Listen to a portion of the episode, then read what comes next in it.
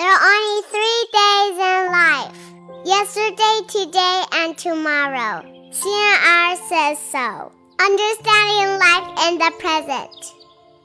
CNR overate ice cream and overslept again. He missed chanting churches, skipped the morning class, and did not get to his work of cleaning toilets.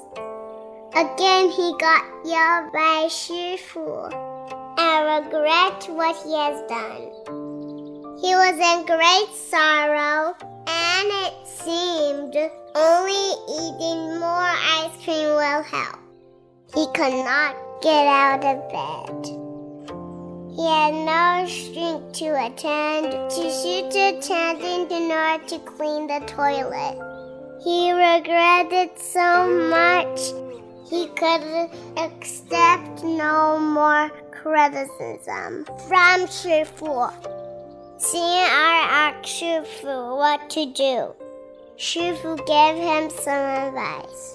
CNR did what Shifu asked him to do. He got up and went to Sutra chanting. After he attended the class and went to clean the toilets. Even though he was yelled at by Shifu again, all he felt was delight. Below I quoted from my Shifu's new book. Say good things. Master Shui and sit on the path of speaking like a Buddha.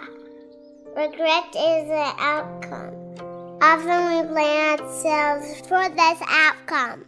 Let the blame consume our energy. In fact, there are only three days in life yesterday, today, and tomorrow.